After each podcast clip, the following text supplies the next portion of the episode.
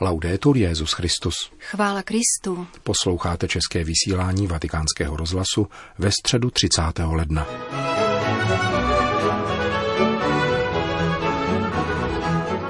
Ve zcela zaplněné vatikánské aule Pavla VI. se dnes dopoledne konala generální audience. Byla zahájena čtení pasáže z Lukášova evangelia o zvěstování paně Marii. Jejíž slova Jsem služebnice páně, ať se mi stane podle tvého slova, byla motem nedávného Světového dne mládeže v Panamě, odkud se papež František vrátil toto pondělí. Cari fratelli e sorelle, buongiorno. Drazí bratři a sestry, dobrý den. Oggi mi soffermerò con voi dnes se spolu s vámi pozastavím u nedávno skončené apoštolské cesty do Panamy. Společně poděkujeme pánu za tuto milost, kterou daroval církvi a lidu této drahé země. Děkuji panu prezidentovi Panamy a dalším představitelům, biskupům a početným dobrovolníkům za vřelé a familiární přijetí. Stejné, jaké jsme viděli rovněž u lidí, kteří se odevšat s velkou vírou a nadšením zbíhali. Velice mne zaujalo, jak lidé v náručích pozvedali děti – když projížděl papamobil, všichni měli děti a zvedali je do výše, jako by říkali, to je má hrdost, to je má budoucnost. A ukazovali děti. Bylo jich mnoho. Otcové a matky na ně byli hrdí. Pomyslel jsem si, kolik je v tomto gestu důstojnosti a jak výmluvné je pro demografickou zimu, kterou prožíváme v Evropě. Ony rodiny jsou na děti hrdé. Děti jsou bezpečná budoucnost. Demografická bezdětná zima je tuhá.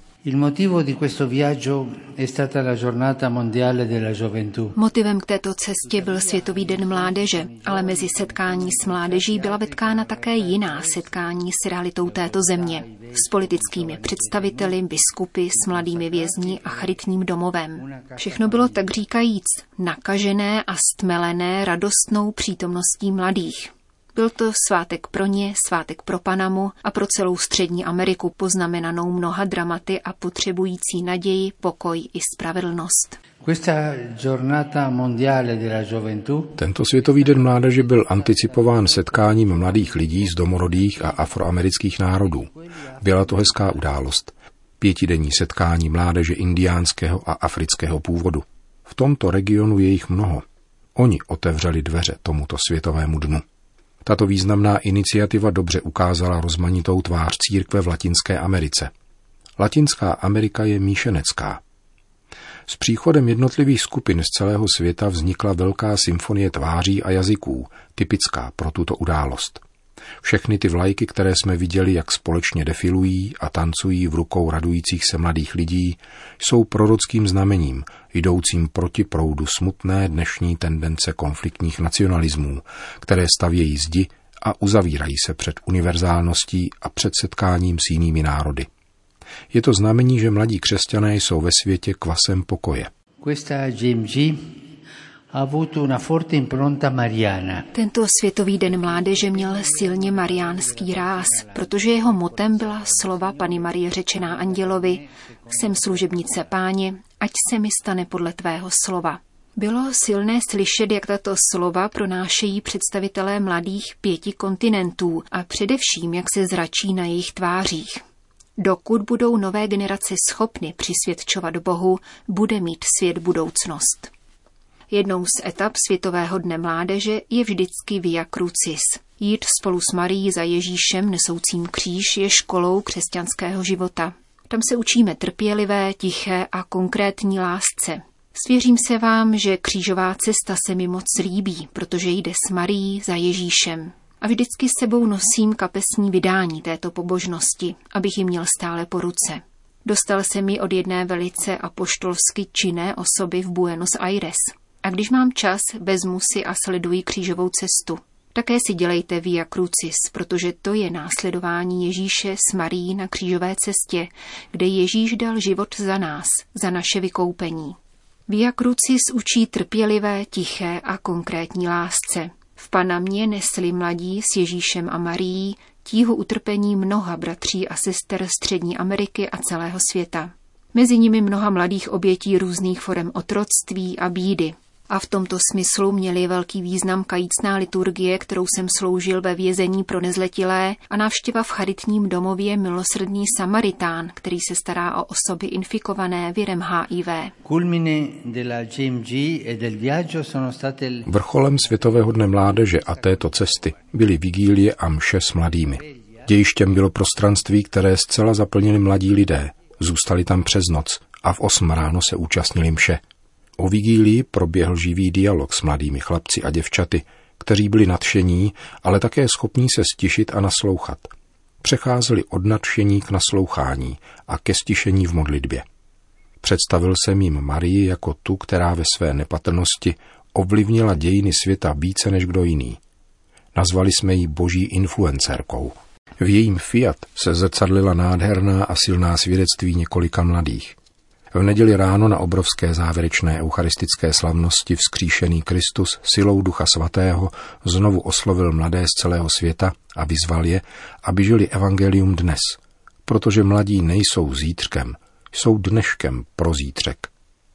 Nejsou mezi tím, níbrž dneškem, nynějškem církve a světa. A apeloval jsem na odpovědnost dospělých, aby novým generacím nechybělo vzdělání, práce, společenství a rodina. A to je klíč v této chvíli světa, protože toto chybí. Totiž vzdělání, výchova, práce, mnozí mladí jsou nezaměstnaní a společenství, aby pocítili, že jsou přijímáni v rodině i ve společnosti. L'incontro con tutti i vescovi dell'America centrale è stato per me un momento di speciale consolazione. Setkání se všemi biskupy Střední Ameriky pro mne bylo chvílí zvláštní útěchy. Společně jsme se nechali poučit svědectvím svatého biskupa Oskára Roméra, abychom se lépe naučili smýšlet s církví, což bylo jeho biskupské heslo, v blízkosti mladých, chudých, kněží a celého věřícího božího lidu. A silný symbolický význam mělo posvěcení oltáře restaurované katedrály Pany Mariela Antigua v Panamě. Byla sedm let uzavřená kvůli pracem. Je to znamení opětovně nalezené krásy ke slávě boží, jakož i víry a slavení jeho lidu. Křižmo, kterým se světí oltář, se používá také k pomazání křtěnců, běžmovanců, kněží a biskupů. Kež rodina církve v Panamě a na celém světě čerpá z Ducha Svatého stále novou plodnost, aby pokračovalo a rozšiřovalo se putování mladých učedníků, misionářů Ježíše Krista. To byla dnešní katecheze papeže Františka. Po společné modlitbě odčenáš pak Petrův nástupce všem požehnal. Sit nomen Domini benedictum. Ex hoc adusque in seculum. Aiuterium nostrum in nomine Domini. Qui fecit celum et terra.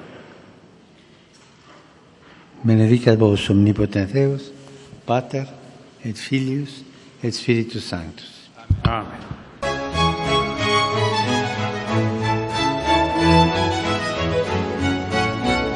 Další zprávy. Vatikán. Podle informací prozatímního ředitele tiskového střediska svatého stolce přijal papež František dnes dopoledne v domě svaté Marty příbuzné jezuity Paula Dallolio, uneseného v Sýrii v roce 2013. Soukromá audience proběhla ve velice srdečné atmosféře a kromě matky nezvěstného kněze se jí zúčastnili jeho čtyři sestry a jeden bratr. Jedná se o další z mnoha projevů sympatí a blízkostí ze strany svatého otce, uzavřel dočasný vatikánský tiskový mluvčí Alessandro Gisotti. A na závěr se vrátíme ještě k pondělní tiskové konferenci papeže Františka. Čtyři dny jsme pozorovali intenzivně se modlící mladé lidi, ptal se jeden z novinářů. Lze se domnívat, že mnozí mají povolání. Někdo z nich možná váhá, protože se chce oženit. Existuje možnost, že byste dovolil ženatým mužům, aby se stali kněžími v katolické církvi latinského ritu, podobně jako je tomu ve východních ritech? V katolické církvi východního ritu mohou volí celibát nebo manželství ještě před jáhenským svěcením. Pokud jde o latinský ritus, vybavuje se mi věta svatého Pavla VI. Raději položím život, než bych změnil zákon o celibátu. To mne napadlo. A chci to říci, protože je to odvážná věta, kterou řekl v letech 1968 až 1970 ve chvíli mnohem obtížnější, než je ta nynější. Osobně si myslím, že celibát je darem pro církev a jsem proti dovolení volitelného celibátu. Ne. Určitá možnost by byla na velice vzdálených místech, na Tichomorských ostrovech, možná v Amazonii a dalších místech. Pastýř musí myslet na věřící.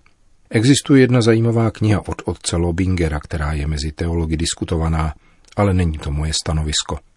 Moje stanovisko zní, odmítám volitelnost celibátu před diakonátem. Jsem uzavřený? Možná, ale necítím se na to postavit se před Boha s takovýmto rozhodnutím.